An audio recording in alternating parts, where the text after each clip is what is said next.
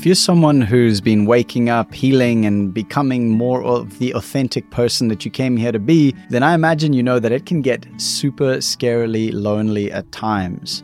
When old relationships are still stuck in those destructive, limiting patterns, it can feel like being your true self means you're going to live a lone wolf life and die alone as a mountain cave hermit. Even in a crowded room of people you maybe want to connect with, the conversations just leave that bad taste in your mouth, and the desire to get out of there leaves you with that anxious feeling rolling in your stomach. Fortunately, this is normal and there is hope.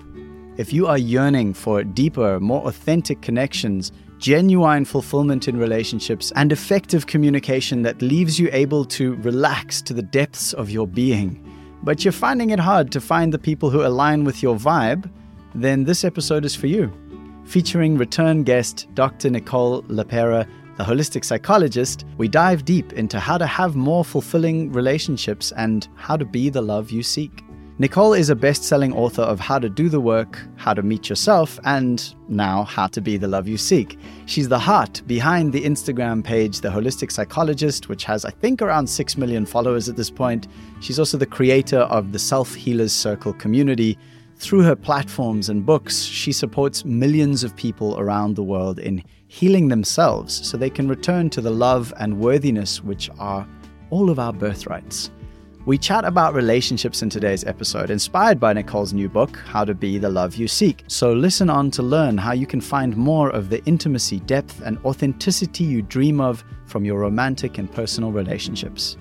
In this episode, you'll discover why being authentic is crucial for true connection and fulfillment. Understand the importance of expanding your support circles. Find out how to communicate effectively in relationships by considering the emotional state of all parties involved. We'll explore the concept of interdependence and how it can lead to more fulfilling connections with others, and of course, so much more. When you hear the words, we are already free, what comes up for you? Acceptance. Change the shift in awareness. Human beings are so powerful. There's so much more. Everything is love behind it. Breaking the chains of your own minds. That which remains. Nature. Getting out of the matrix. We're sitting on the treasure and it's already unlocked. We are already free. You're free. You are a walking map. Have always been free. You are always free, already free. We are already free. I don't want to take any more time in the intro here. I want us to get straight into the chat with Nicole. But if you are a fan of this podcast, listen to the end to hear me wax lyrical and emotional about how cool it is that this is episode 50 of the podcast. I'll share some of the challenges, the moments where I've nearly given up, and what it is that has carried me through to this point and will carry us all onwards together. And now, a brief word from our sponsor, me. Are you tired of starting your days, hitting the snooze button too many times, then eventually groggily reaching over to your phone and getting lost in mindless scrolling? Break free and reclaim your mornings with my five day morning practice challenge. Transform your life, kickstart positivity, and leave the doom scrolling behind.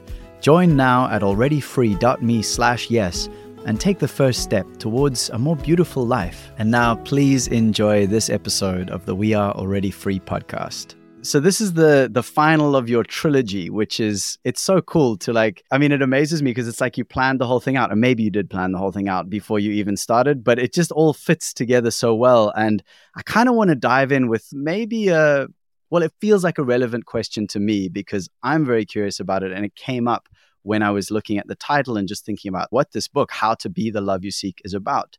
And this is that you yourself are in what is considered by society standards a very unconventional relationship. And I saw a quote of yours somewhere, and I hope they quoted you correctly, but it, it said, filled with joy, filled with tears, filled with laughs, filled with so much humbling learning about myself and what it is to be in an authentic relationship. So this was in relation to you being in life partnership with two other women. And I am just like so curious to know how that has colored this book and like what you needed to learn or how how they're intertwined basically the book and your relationships if you're okay to share that 100% and actually even going back to the question somewhat of whether or not this trilogy was planned and i could say that it wasn't, it wasn't. It wasn't an intentional thought, oh, these are the three books that I want to Yeah. kind of roll out in this sequence, though it was to the extent that I think it's a very natural progression of a healing journey. The first book, you know, How to Do the Work, is really about um, observing our conditioning, seeing all the ways that we're not being this authentic self, to kind of wrap it into this question that you're now asking me. And then, of course, the workbook in between was the really practical manual because I know for myself, and I was like, oh, okay, I know this concept of authentic self. You know, how do I get there? And there's a lot that involves the body and the nervous system and regulation. So I thought it would be really helpful then to roll out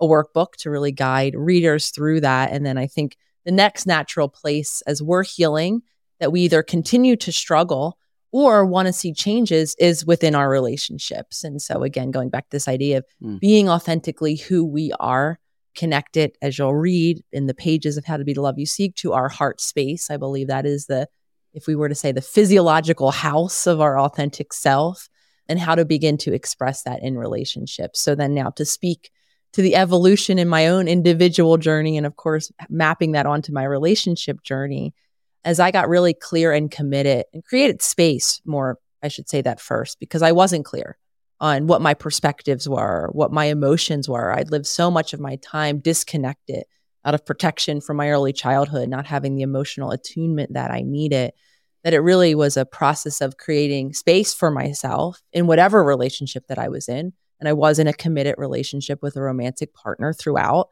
coming to the awareness that there was a lot of dysfunctional patterns, a lot of ways that I wasn't honoring my wants, my needs, my perspectives, and my emotions. So, as I and my partner at the time, I'm very grateful. She too was on a similar healing journey, very much committed to authenticity in her own individual life and, of course, in our relationship together. So, walking side by side, exploring our deeper selves in the context of our relationship, creating the safety and the security to begin to do that really allowed us to as we somewhere along the way met now who was our third partner named Jenna who started to actually build the business with us the self healer circle seeing that we needed help right from the the jump of so many people of interest coming in so many members and not having necessarily the team to support it. She living her own healing journey very much in alignment with the type of work that we were doing and wanting to teach it and you know facilitate a community type atmosphere. It was really you know intuitive thought to be like of course you're going to join us and then several years in to us working very closely together.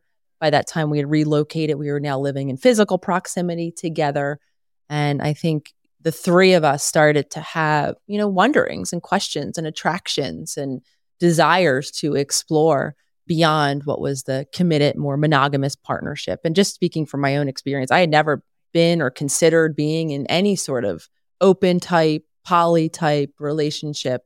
So for me, it was, you know, a new shift, but it was to speak to the point of authenticity. It was one that I was really committed to wanting to create the opportunity to explore. And once I had heard from my partner, the initial primary partner, Lolly, though I don't think of it in terms of primary, primary just being the Mm. first, she Mm. too was having similar desires as well. And I wanted to gift her with the possibility for her also to explore that space. So after conversations and a little bit of Googling to discover, well, do people even do this? What is this? You know, and I think naturally I, we were feeling a little alone and like, well, is this normal, so to speak? And not having much guidance or many models at that time, uh, we still were committed again, all three of us, to our hearts, to what our heart was saying. And of course, I, I kind of mapped that onto a lot of the topics in How to Be the Love You Seek. By by no case or by any means, it's not a, a book about expanding your relationships, but my hope is that it's a book for all of us about reconnecting with whatever the truth is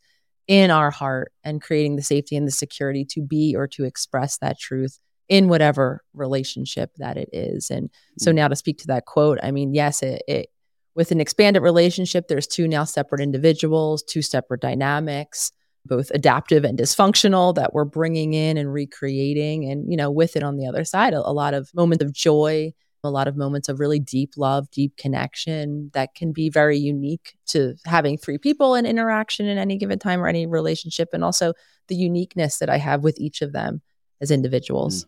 Yeah, it feels so intertwined around like it must require, and I'm saying this from the outside of not having been involved in anything other than really monogamous, uh, like 99% with little forays here and there of dipping toes and then being like, actually, it's quite nice out of the water. But I, I really like projecting into it. I think, wow, it must take a, a real honesty, a real depth of willingness to go to the most uncomfortable, most vulnerable, most terrifying places of, am I enough?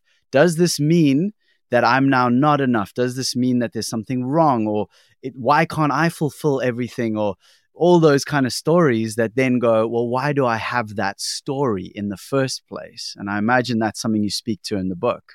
I really appreciate you kind of pulling this to light because I do think a lot of us have stories, expectations, whatever you want to call it, that one relationship, just talking about primary partnership, right? We kind of define what we think that entails. And then we look to even those of us that will continue to choose to be in a monogamous relationship, we look to that one person to check all of the boxes that we imagine you know are contained in romantic mm. relationships. And just as much as we do it with friendships right? This is what a friend is. So now i look at all of the unique individuals that i might decide to be a friend to or with and i expect all of them to play the same role to do the same things. And what i've begun to really understand in myself and i think quite globally us as society is that when we do that i think we really do limit the individuality and the diversity and the possibility, as I talk about in the new book, for true interdependence, which is really honoring the uniqueness of every individual. And yes, you might continue to be romantically committed in a monogamous way to one individual, though my hope and the concept I talk about is an expanded relationship. Of course, Mayan includes a romantic, a physical component. Though for those that don't choose that, my hope is that even those of us that have that one committed romantic partnership, we stop putting an expectation that is, in my opinion, unrealistic on one person.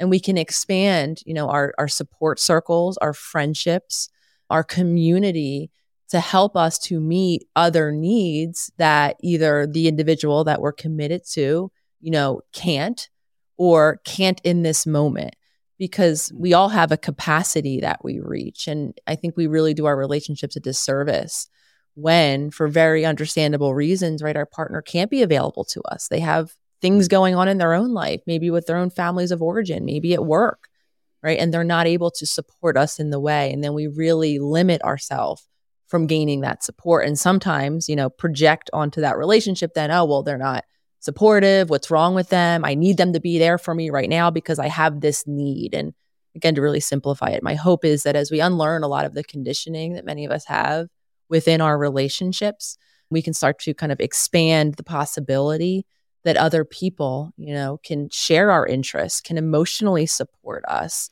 in ways when we need it outside of again these very limit lit limited defined definitions mm-hmm. that many of us give to relationship in general.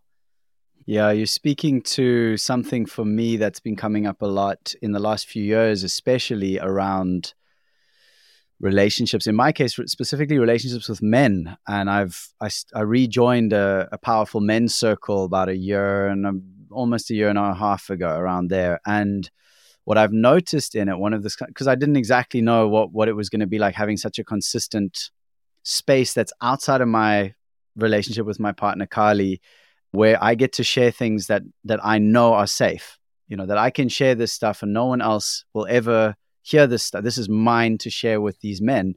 And I found that I've actually taken some of the pressure off Carly because of it. And that's been an amazing thing to notice is that I don't, I, I realized I was actually oversharing. And I, and I wonder, I'd love to hear you speak to this actually, because in hindsight, noticing that I thought that it was important that I actually shared everything. I really did. I was like, that's how to be in a good relationship, is I tell her every worry, every fear, every doubt, every good thing, every bad thing, like across the board.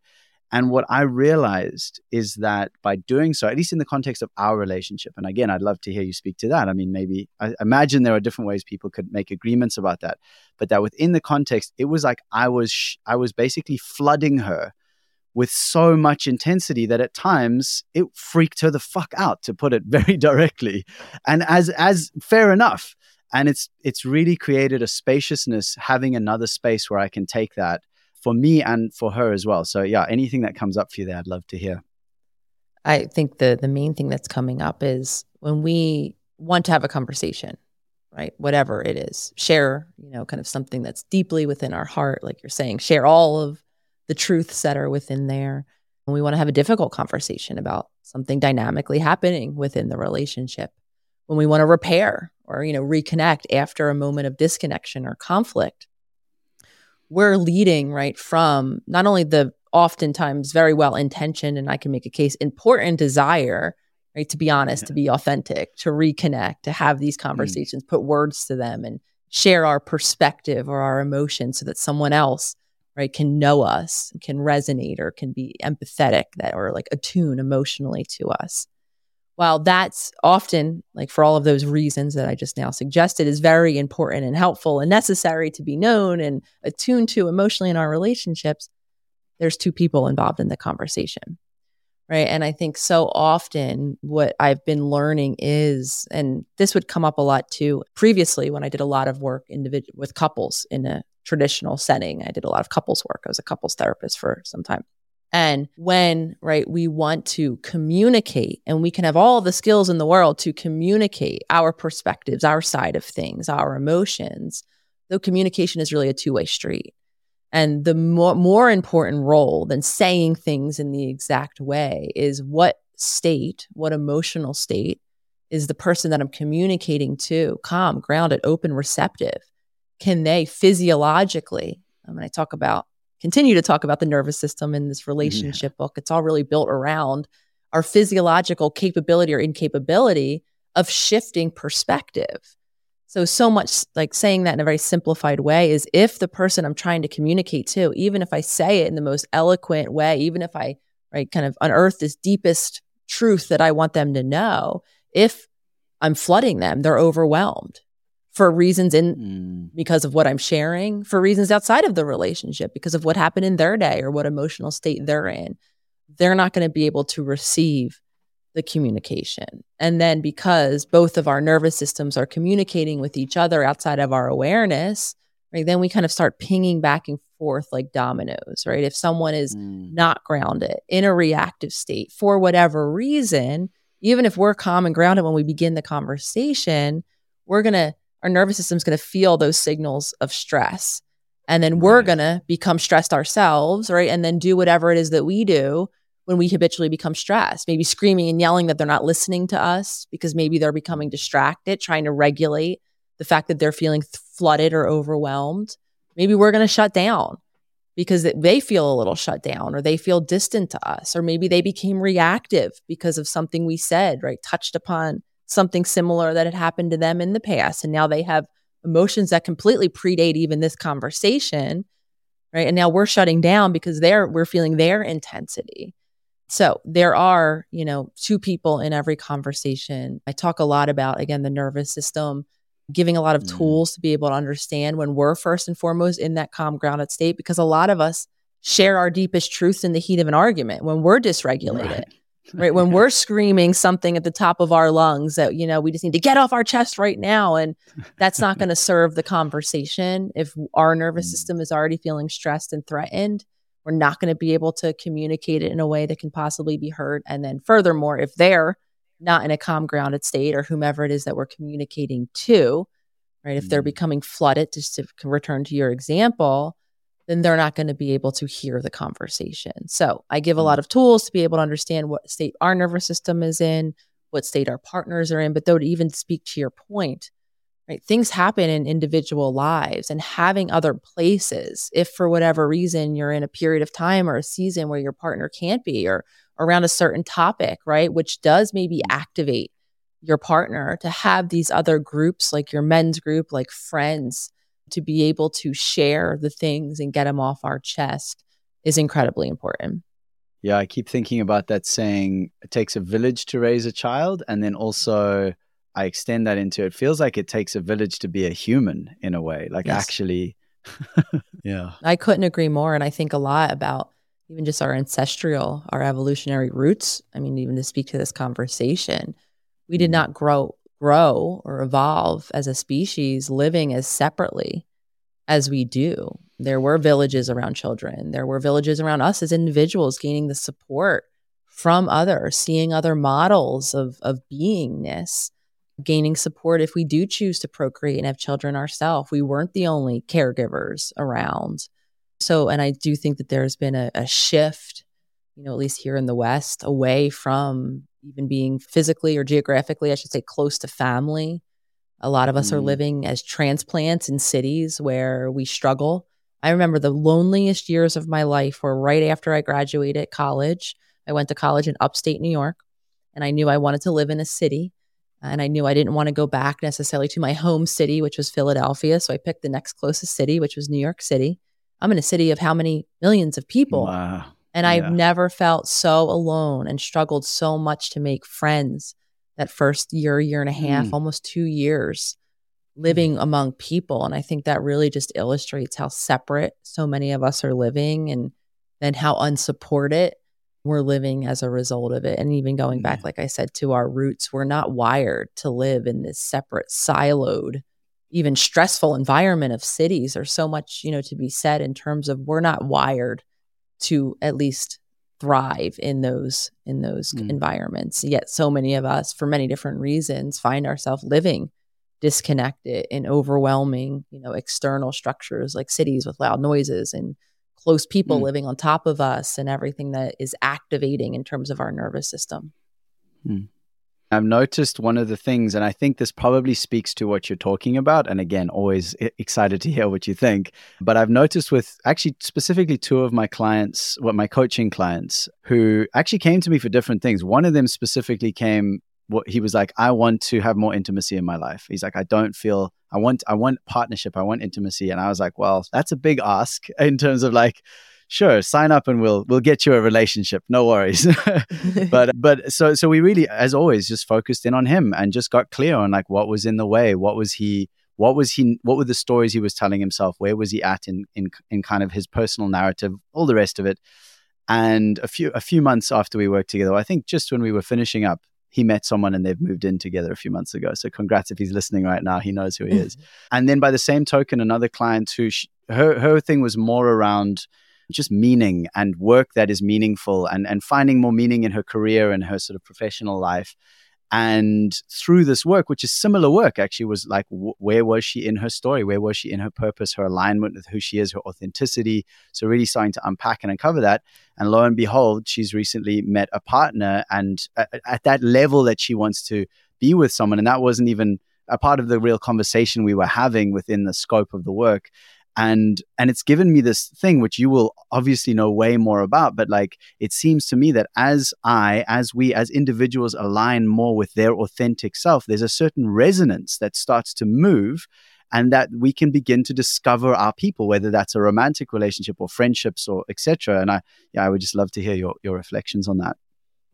I'm always so interested and not surprised by whenever I do get asked similarly, right? How do I find the job, my purpose, my passion?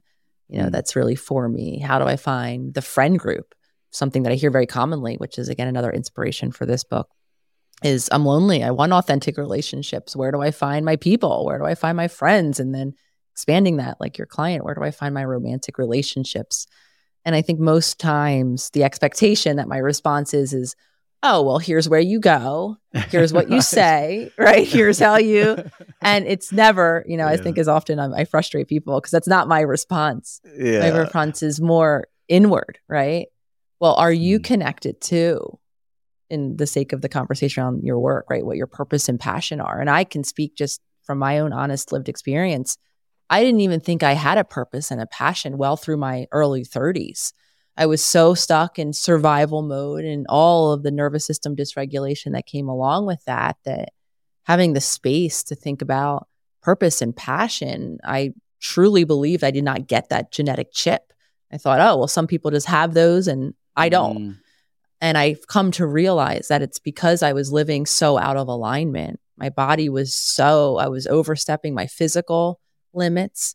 I was not connected to my emotions at all. I didn't feel safe enough and yes, I had a job. That's needless to say. I had a, you know, what one may call a very successful career after a lot of schooling, a very successful private practice. Yet I did not feel passionate or purposeful because, again, I wasn't living in that alignment. So, similarly, mm-hmm. right, I started to feel very lonely. I had a lot. Well, I did make friends after that first couple years in New York, and I had a very Yeah. active social life. I was busy, and I tried to keep myself busy actually to keep myself separate from all of the overwhelming emotions that I could not handle on my own. I was always in a relationship. I always had plans, usually six, seven nights a week, right? Always doing something Mm. planning all of my time. So it's not to say that I wasn't around people, though, as I got clearer on who I was and began to create space to show up in more alignment, to honor myself and my relationships, I started to feel separate from a lot of even long term relationships, high school friends, you know, that I'd carried with me and was starting to then desire, much like many of the people that you're working with that I see in the community. I wanted authentic relationships. And I knew that to find those people, to speak to now this resonance piece, the way to them was to continue to live in alignment with who I was, with sharing my perspective and not watering it down or censoring it because I'm afraid of what someone might think of it. I'm afraid of them misinterpreting it. The social media account, actually, the holistic psychologist was the first space where I created the possibility for me to begin to share in that authentic way. It also meant sharing my actual emotions and my hmm. wants and my needs. And I mean, I i along the way I really dove into different science, and of course, I was taught in my schooling. And one of the most impactful pieces that I've learned is kind of the science of energy and how, at our core, right, this core I think that many of us are looking for is actually an, an energy state. As much as, of course, you and I are looking at each other, you know, we see everyone in terms of their physical being. We're also made of energy at our essence. And so living in alignment, and you know, in my opinion, means living in that more authentic, that energetic fingerprint, we can kind of call it, what some of us Mm. might call our spirit, our soul, our essence. I just use that word, right? This idea of what is my vibration? And when I'm regulated in my nervous system, when I'm calm and grounded in my presence, when I'm aligned with what my perspectives are, what my emotions are, what that truth is in my heart that we were talking about earlier. And when I'm expressing that without censorship, without suppressing it, when I'm being that outwardly, because the rest of the environment around us, humans included, are other energies, expressions. We really, I could, I love the science of it. And so this is why I was really mm-hmm. fascinated. Now I could map it onto, oh, this makes sense, right? What can feel like woo woo and energy and vibrations and right, just Right. vibrate to that which you want. I, I never landed until I understood how that could possibly work and it could work again. So as we shed the conditioning, as we find our passion, our purpose, as we be ourself or embrace our authentic self expression, then the mm-hmm. energy that we're sending out to communicate with the world around us is one that is authentic and unique to us. And then I truly do see scientifically how that creates what could feel like the law of attraction, right? This mm-hmm. vibrational, you know, attraction point where, and just to wrap my story complete, as I was more of myself on the Instagram account, I found a beautiful community that was safe, that I could continue to be myself with, that seeing their similar experiences in the comments, them authentically sharing their resonance mm. allowed me to be more authentically who I am. And then mm. that allowed me to have a really difficult conversation about myself professionally, which was that I didn't resonate with doing that kind of one on one traditional work that I had once been doing. Now I found a passion and a purpose in what I would kind of label as being more of kind of a teacher. I love to understand information. I love to have conversations in this context or in my membership, Self Healer Circle, or in books about information that people can then use on their own journeys. And then, as we talked about in the beginning, I found myself toward a more authentic romantic relationship, some really great authentic friendships now, all because I didn't do anything outward necessarily. I didn't have the right conversation or go to the right environment. Right. I just focused on being me. Right. And then I Mm. found those points of attraction.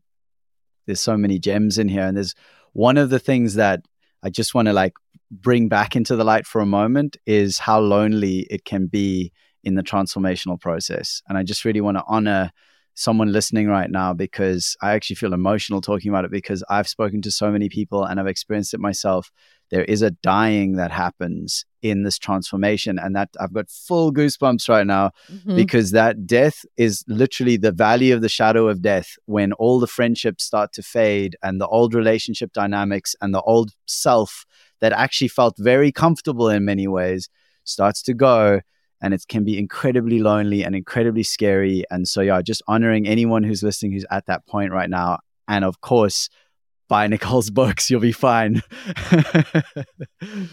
Nathan, I had chills too hearing you say that. And there is so much grief.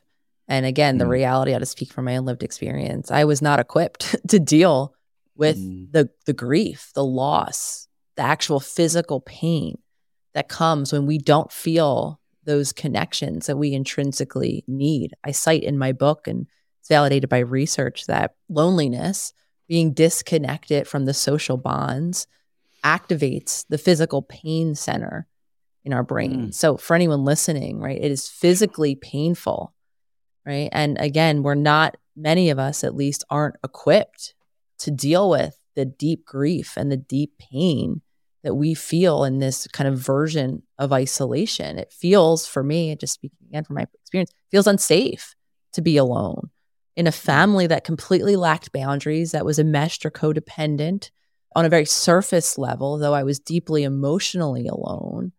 Right. Solitude, silence by myself, even this whole process of inner exploration that we've kind of been indirectly talking about, going inward and Mhm. exploring myself, felt physiologically unsafe. And what I was compelled or instinctually wanted to do is to avoid aloneness, right? To not take the time I need, just to continue engaging in these surface or inauthentic relationships just because they filled my time or offered distraction or the familiar way I knew myself to be. And again, this is why I continue to emphasize that healing is so much a function of our body's ability to embrace that separation. For me in childhood, silent separation brought me back to all of the times my mom would give me the silent treatment when she was not ill intentioned. She was unable herself to tolerate whatever she was feeling disappointment, anger, upset around whatever was happening in our relationship or however it was that I was being that was activating those fe- feelings in her. And the only way she could deal with it was to remove herself and stop speaking to me. So, in moments of silence and stillness, right, all of that pain and emotional dysregulation comes up. So, to embrace everything that we're talking about, again, it's really a function of including our body, of honoring the very real grief, sometimes the physical pain that we're feeling when we're in those moments of loneliness, to create the ability in our bodies to tolerate all of the stress that comes along with with the healing journey. And i think again just to, to kind of end on this piece because this is very present for me still to this day sometimes the mm. shame and guilt that we feel if especially if we've been the ones creating either directly or indirectly the separation there's still relationships that i thought i would have for a lifetime that I are no longer active or present in my life because I was the one who began to move myself away into more authentic relationships. And to this day, I still think of several of them in feelings of guilt. I feel badly, right? That I'm not able to be in the relationship with that person as I once was. I feel shameful that I wasn't able mm. To evolve the relationship or bring it with me. And so I, I think that's another part of it that I just wanted to speak to, especially as we're the ones creating the change. I think some of us can then hang on to that guilt or that shame that we've done somehow done something wrong. And like I said, I still have moments where I'm like, oh, I feel bad. I look back. I feel like I was the the bad person for creating Yeah. the separation that I needed. Thank you for speaking to that. I do feel big emotions when I hear you and just honoring that part of myself as well. The the mistakes I have made and the relationships that are currently silent and maybe forever will be. It's just a huge honoring and it's and it, it, it and honoring and also just sucks at times. It's just sad. And so to just like be in that, like fuck. Didn't think that one was gonna go that way. so thank you. I really appreciate that. I want to ask. So you said a moment ago around like we've kind of, you know, we I think we've said it pretty clearly throughout, but I'd like to give you an opportunity really to go very to the point. If your book could transform its reader in one way, what what would you hope that it would bring that that person? I would hope that it will empower anyone who picks up the book to begin the journey, because I will never say that it's an overnight quick Right. fix, but begin the journey to being more safely and securely connected to who they are.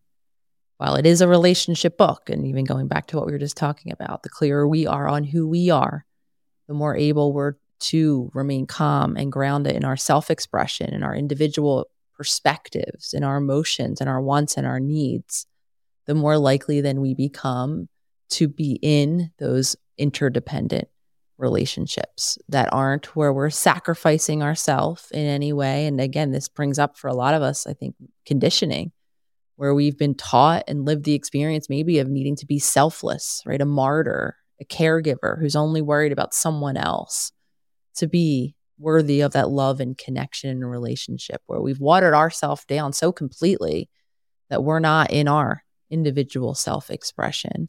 So, what true interdependence is, is the safety and the security. And what I hope the, the takeaway from the book is, is how to do our side of that to be so uniquely the beautiful being that each of us are that when we do relate to others, whether it's romantically, platonically, in friendships, our family, especially professionally, mm.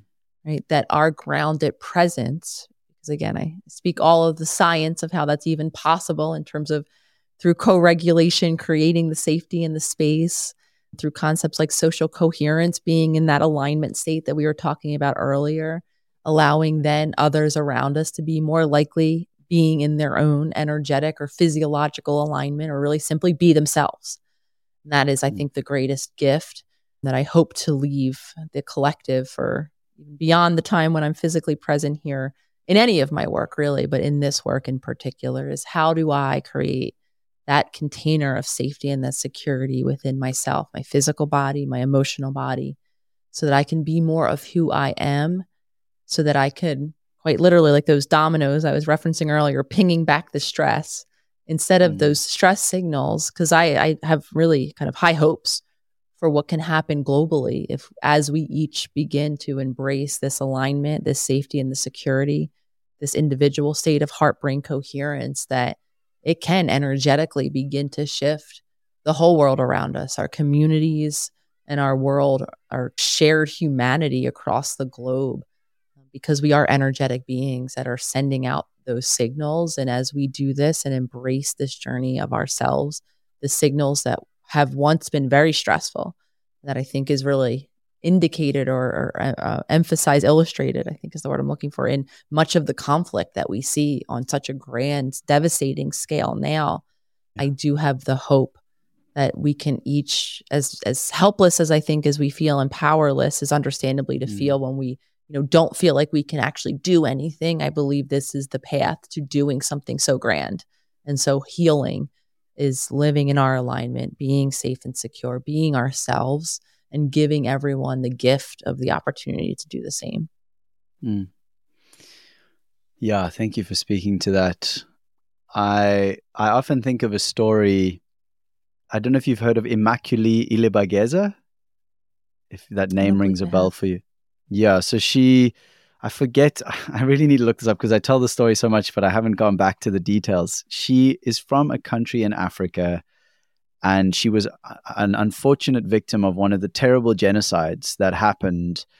And she survived because her neighbor it was basically two tribe the tr- one tribe kind of took over and and massacred the other tribe. Million like many many i think a million people. It was a crazy amount of people. And her neighbor was a priest from the other tribe. And he kept her and and several other women uh, safe in, in a second bathroom that he had and put a bookshelf in front of it so hid them in this bathroom for like three months or some some six weeks some crazy amount of time and they had this tiny little space and he could only feed them when no one else was around and they could only flush the toilet when other people in the house flushed the toilet and I'm telling a bit more detail to give a sense to the listener of how extreme this was. That she heard her family being and her friends being massacred outside of this. You know, like this most horrific. I can't even imagine what she went through.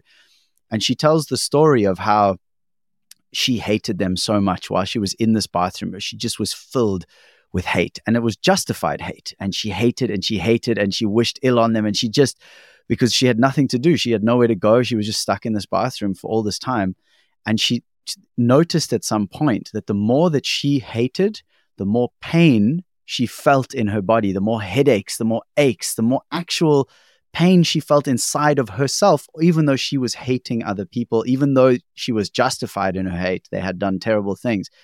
And she through she she gives credit to I, I think she's Christian or in some way connected with Jesus. And so to her she gives credit to that like the Holy Spirit.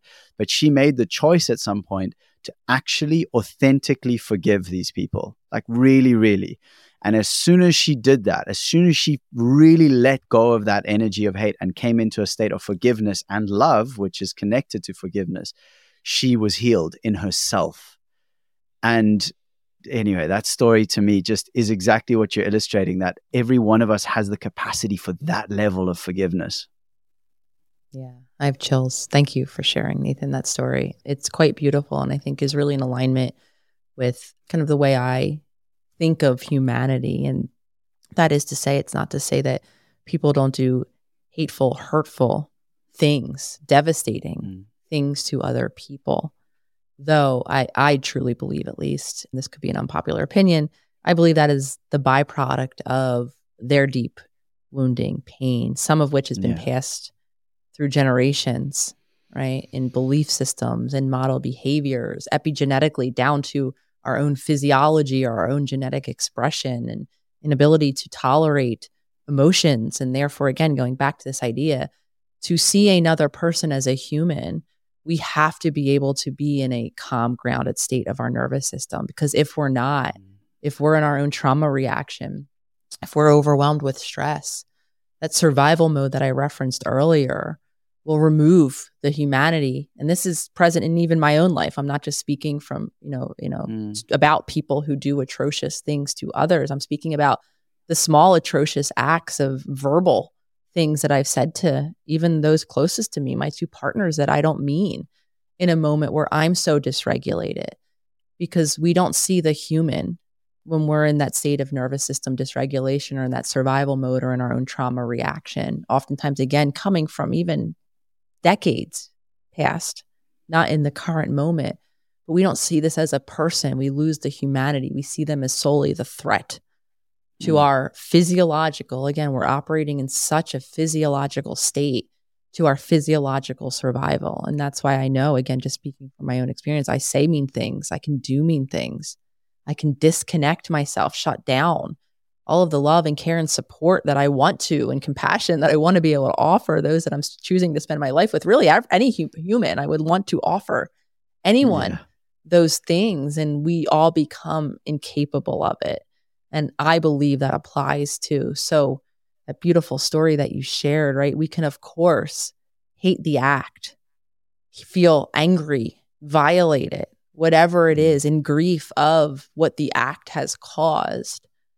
But again, my hope is that through our own healing, we can learn how to separate the actions and the act from the human, the person, the wounding, and sometimes their own deep pain that they can't tolerate themselves that cause them to act in sometimes very inhumane ways. So I truly believe at our core, we all have that capacity to be in connection with love, with compassion, with other people. Again, going back to our ancestors, that's how we survived.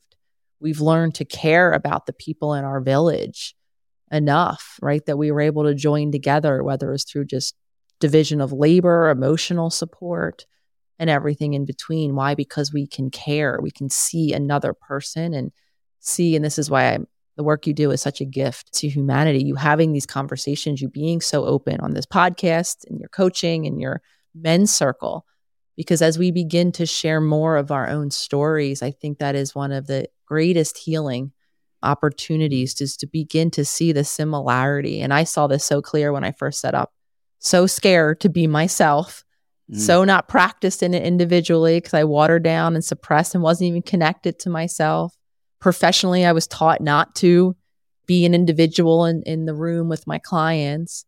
And as I began mm. to share more of my story, the gift, not only for the, the community that was developing around the world, was for them to see in bits and pieces, maybe not exactly what I experienced, though in bits and pieces mm. of what my experience was, see themselves. And then, like I said, I was healed by those comments section. I still spend so much time reading other people because it is in seeing the similarity that again was reflected internationally. It didn't matter where you lived, where your home was, where you were from, what language you spoke. It was very much more similar than it was dissimilar. So I do believe, I think very much like you, that there is so much healing in our own paths of healing, which oftentimes mm-hmm. are our own moments, gifting ourselves with forgiveness and compassion and Yeah. expanding that gift then outward to other people. And again, the the gift for humanity, I keep saying gift because I truly believe it is one, is so large. It's, I think, beyond even some of our individual comprehensions at this time. I love that word so much. I so my name is Nathan, and Nathan means gift. The full my, my full name is Nathan, but the full expression can be Nathaniel, which is the gift that God has given. And so I I went by Nate for many years because I was trying to be cool. Like I wanted people to, and I was so insecure. And there's a whole story there, but reclaiming Nathan has been a big part of the journey because I honor this gift that I am. And it's like, I, I, when you say gift, I feel what you're saying, the depths of how each of us is a gift to ourselves and then to the world. And yeah, may we all remember that more than ever. And yeah, now more than ever, may we all remember. So thank you. Thank you so much again. Of course. And thank you for owning. It's funny, I didn't make a note because I think when we spoke last, I think you were still maybe going by Nate. And I I- almost the asked first you time we spoke. scenes. Yeah, yeah. First time, right? Yep. Yeah, I was yeah. like, I remember a Nate in there, but I saw you, know, you signed on as a Nathan. So I'm like, I'm gonna I'm gonna go with that now. Thank So, you. Thank, thank you, you, so for embracing yourself and your gifts. Seriously, again, it is it is it goes so beyond us as individuals. Ditto. But that's the point. I mean, we are an example of that. For for me in my life, you are an example of that. That how did I get connected with such an incredible human who's doing such good work in the world? I did it by being myself. That like it could never have happened if I was still running the old stories that I ran, you know, 15 years ago, 10, 15 years ago. And so this is the proof is that we have this interaction. And everything you say to me is a compliment. I'm just looking at you going, yes, you. and so it, it's like that's just so beautiful. I, I actually wanted to ask one more little question before the, the kind of final closing question, but and this is actually related to the challenge of authenticity that because whether we're inauthentic or authentic, someone's going to be upset about it. And, and in fact, probably many someone's, and that's just a reality. And I came across some some articles and some writing and some sharing and and even some Instagram pages, and it it really sh- I felt shocked when I saw it. I because it was basically saying Dr. Nicole is a terrible. I don't know what I don't all the words. I don't even want to go there, but it was like horrible stuff, and they really had a lot of mean things to say.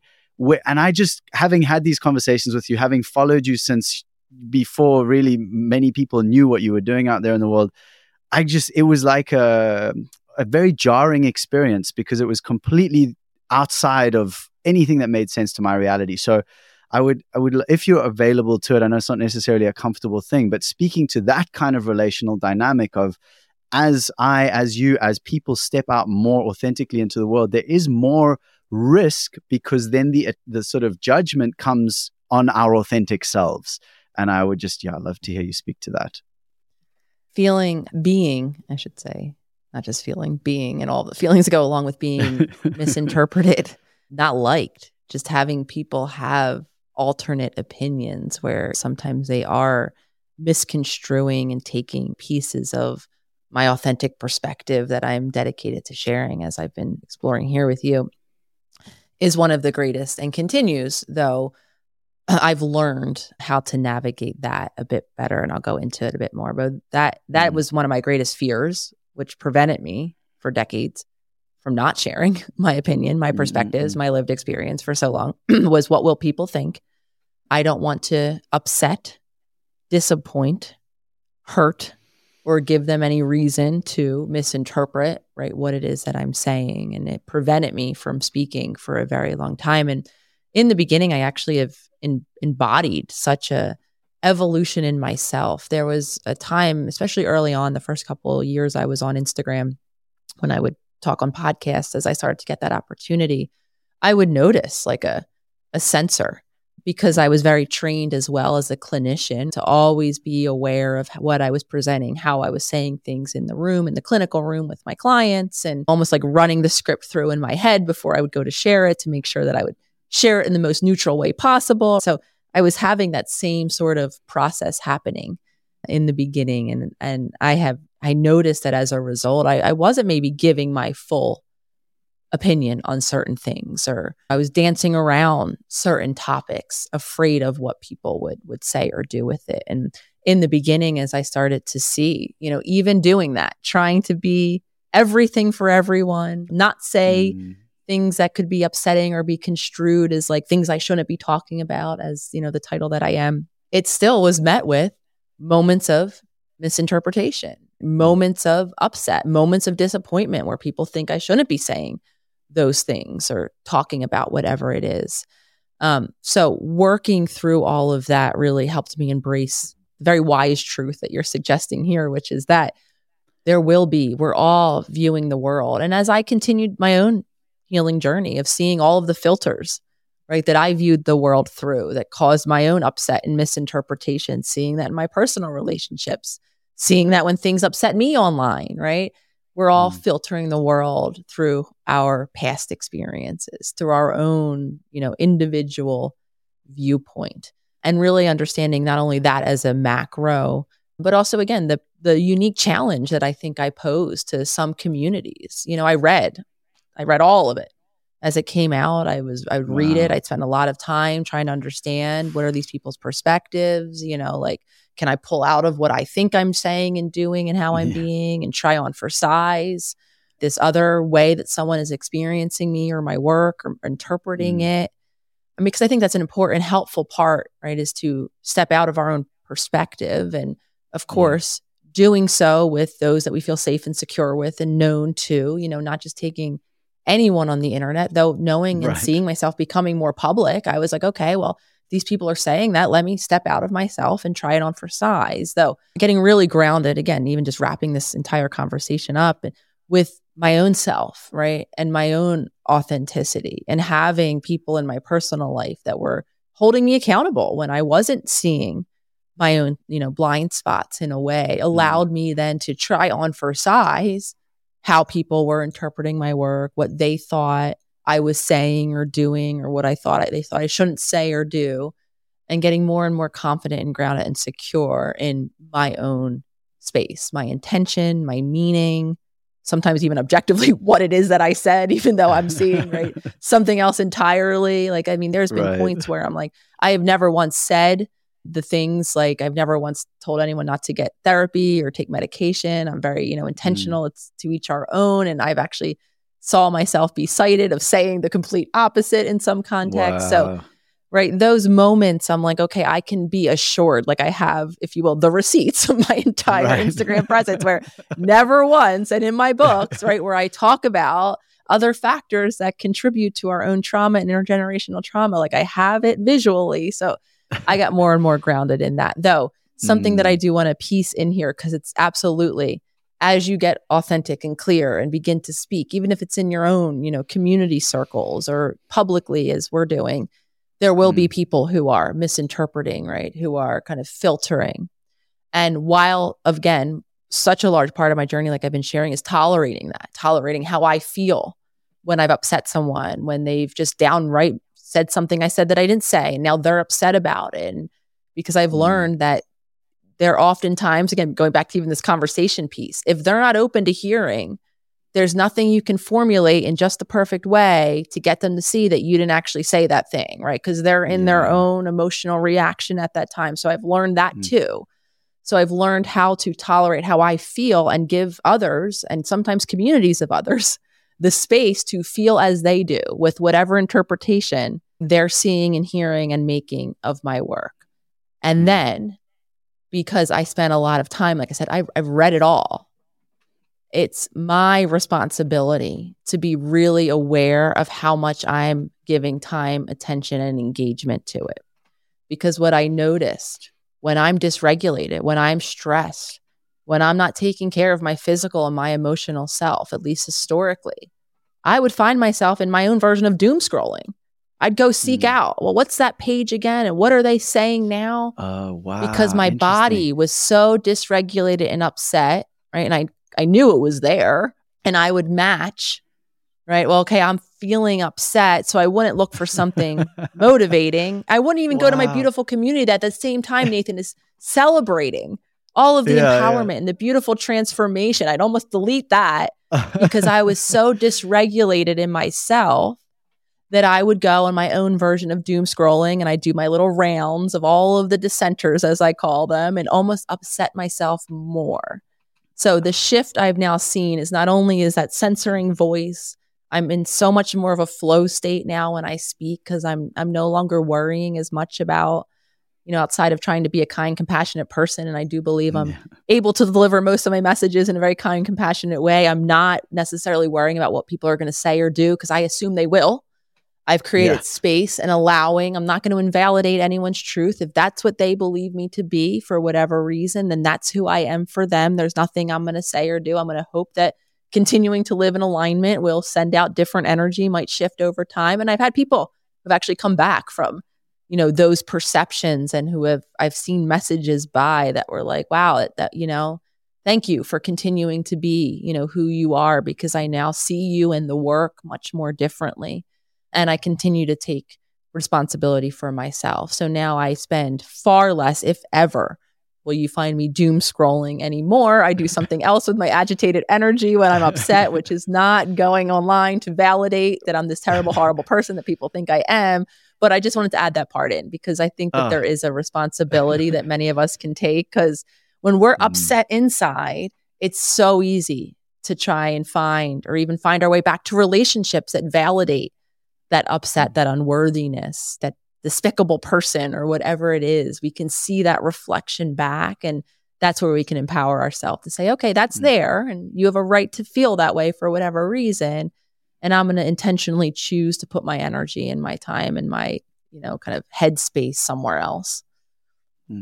I love that you told that story because it, it just it's such a I mean it's intense and I imagine it feels intense at the moment but it's it's also such a funny thing that we do as humans. It reminds me of uh, Ram Dass. He said I don't know the exact quote but something like if we're driving through a town and we're hungry we'll notice all the restaurants. If we're driving through a town and we need gas we'll notice all the gas stations. If we're tired we'll notice all the the hostels the hotels.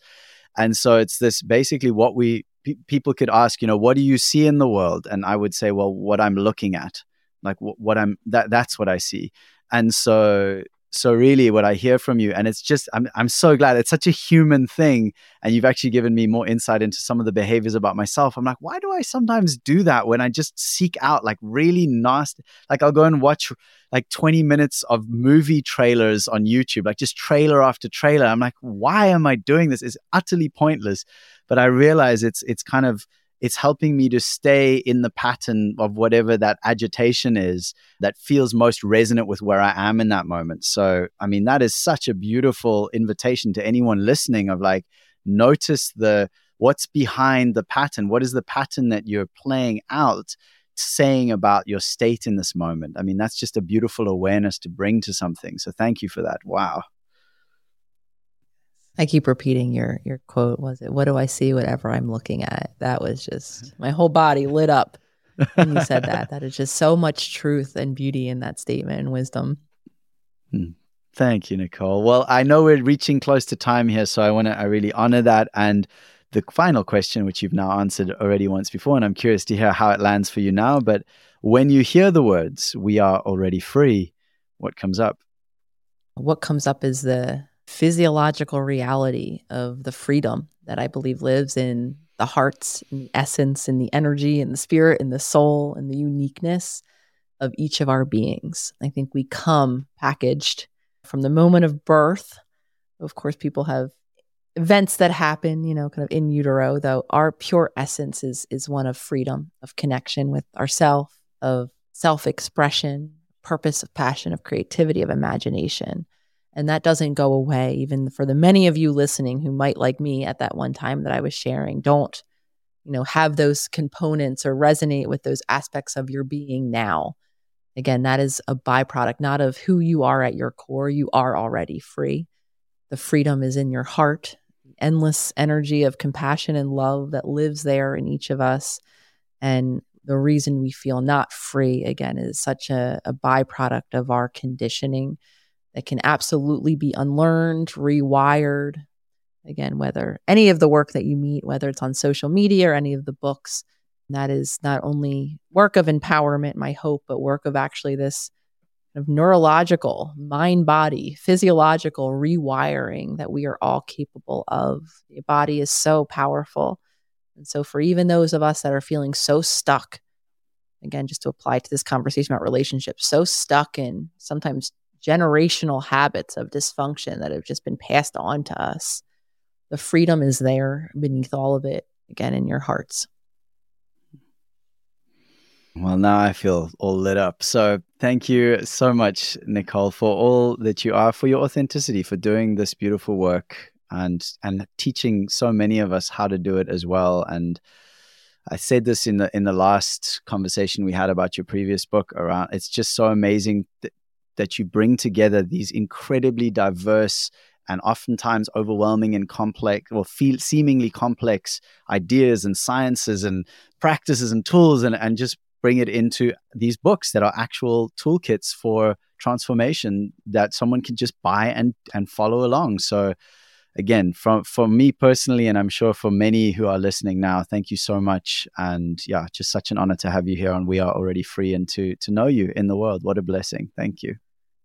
Thank such an honor, of course, Nathan. I mean, you literally saw me and my work so many years ago now, it feels like that is never lost on me. I'm always going to be here to have many more hopeful conversations into the future with you. It's so meaningful. Everyone is, who's been there from the beginning. And of course, you've joined now what I really truly believe is a movement along the way of empowered mm. individuals who are intentionally creating their lives in a new way. Though I'm particularly, you know, very grateful for people like yourself who so early on saw what it was that I was seeing or doing, what it was uh, that I was doing. You've been such an integral part of my own journey to to again feel less alone, feel more grounded in action now in what it is that I, I'm doing. And of course, I extend that gratitude to all of you listening, whether you've heard of my work before or just now meeting my work. I truly believe in the power of all of us that are continuing these conversations and continuing this work in our communities. So, thank you all for your service. thank you, everybody. What a blessing. Thanks again, Nicole. Thank you again to dear Dr. Nicole for your presence on the We Are Already Free podcast. Your beingness fills me with hope, joy, and gratitude. Of course, dear listener, in this conversation, we barely scratched the surface on how to be the love you seek. So, to get the tools, strategies, and guidance you need to have more fulfilling relationships, find links to Nicole's book, Holistic Psychologist Instagram page, and more in your podcast app show notes or directly at alreadyfree.me. You beautiful being, whoever you are out there, I, I'm imagining you right now, maybe driving in your car with a smile on your face, or you're in your kitchen washing the dishes, or you're on a walk, or you're jogging, or maybe you're lying on your couch, or you're on the back porch, or who knows where you are. But you are somewhere in this world, in this moment, having this experience of hearing this podcast. Thank you so much for being a part of this. This has been episode number 50, number 50. I wasn't sure we were going to get here at times. I really thought that I was going to fail. And, and this is a big conversation, which maybe is outside of the scope of this, but seeing as you're still listening, I'll give you a little insight. I am an enthusiast. It's part of my makeup. I get very excited about things. I get passionate. And the things that I'm passionate about, I'm very skilled at communicating and getting other people excited about and all those wonderful things. The challenge there is when the excitement fades or when it gets hard or when I haven't achieved what I thought I was meant to achieve by a certain time I have had a tendency in the past, and, and as part of my makeup, is that I'll go, well, I guess this isn't meant to be, and I'll leave, I'll stop doing the thing, whatever that is. And this podcast, that nearly happened. A few months ago, things were kind of plateauing. I've been struggling to work out how do I really make this a sustainable part of my business because I love doing it. Obviously, if you listen to this, then you know how much I love doing it. And it also needs to be a part of a sustainable business model that it brings in income, it brings in clients, it brings in cool people who I can work with and and be supported by and support them and all those wonderful things. And I was feeling plateaued. And so I reached this point of like, do I shut the podcast down? First option, or do I even go deeper, recommit, reinvest? And that's what I chose to do. I chose to invest in an incredible year long podcast coaching program that I'm now working on. And you'll hear some of the changes around that. I've started offering a free access to my five day morning practice challenge. And you're going to hear the little outro ad for that in a moment, which I'm really proud of. I'm excited. And I, I feel like it speaks to some of the real challenges that some of us face in the world, etc., etc. But the feeling I've had, interestingly enough, and maybe this is something you can relate to when you've been reaching those points of inflection where it's like, do I keep going? Do I change my job? Do I go deeper? Do I what is the thing that I need to do right now? Do I go deeper into this relationship? Do I leave the relationship? Do I move to a new place? Do I stay here, etc.? What I found in this case is that by recommitting to this thing, also knowing that this podcast is fully aligned with my life purpose. Like I know that because I've done the work to get clear on my purpose and all that stuff. So I don't have that doubt anymore, which really has helped me a lot. But I still have the moments of like, oh my gosh, this isn't happening in the way it's meant to, and am I wasting my time, etc., etc. But saying all of that, I chose to reinvest, and by doing so, what's happened is that I've actually rediscovered that enthusiasm. I feel again the deep excitement and the passion and the joy. So I wonder how many times in my life when I just thought it was like, oh well, this isn't working anymore, so I'll quit if I had in fact doubled down and turned in and gone deeper and reinvested in whatever that relationship, job, place, whatever what that was, what could I have found there? I've also found that in my relationship with my partner Carly. We've been together nearly eight years now. We're getting married, by the way. Yay. Um, but I've found that in that process, every time we go through something difficult and I recommit in myself to myself and to her and stay and go deeper, that I get more out of it. I get the enthusiasm. It, it reignites that beautiful passion and it actually expands it, which is, I know, what we've been talking about in this episode. How cool is that? So, um, yeah, just wanted to share that with you. And thank you. Without you, this wouldn't be happening. You are listening to this podcast. It happens because you are here. You are amazing. I appreciate the fuck out of you. So thank you. I would love to to hear any thoughts you feel to share. As always, uh, you can get in touch via my usual channels. Go to alreadyfree.me and you'll find all the ways to reach out to me there. And that is all. I'm gonna take us over to the to the ad now for the morning practice challenge, and I'd love to hear your thoughts on that as well. I think it's super cool, so I think you should listen to that. Um, but until next time, I wish you blessings, and yeah, can't wait. Thank you for being here on episode 50. Super cool. If you get that awkward, oh dang, that's me feeling in the pit of your stomach when you realize that your deepest morning relationship is with the selfish partner known only as your phone. And if you're tired of feeling disconnected from your own authentic needs and the people around you, then I have a precious gift for you. The struggle to break free from the morning scroll can leave you feeling disempowered, affecting not just your mornings, but your overall well being and relationships. Imagine how your life would change if you prioritized a more meaningful relationship with yourself and, in turn, with others, starting from the moment you wake up each day. Presenting my free five day morning practice challenge and I know, I know you probably already know how amazing a morning practice is, and you also know that it's hard to establish and it's hard to maintain, or maybe you've never even tried because of those limitations. That's why this challenge is designed to fit you, your unique needs, your time availability. And by the end of the five days, you'll be left with a customized, impactful, and useful morning practice designed for you that takes only a few minutes a day to complete. And remember, it is completely free. By participating in this challenge, you'll receive daily practices and tools to cultivate self love and nurture deeper connections with yourself and therefore those around you.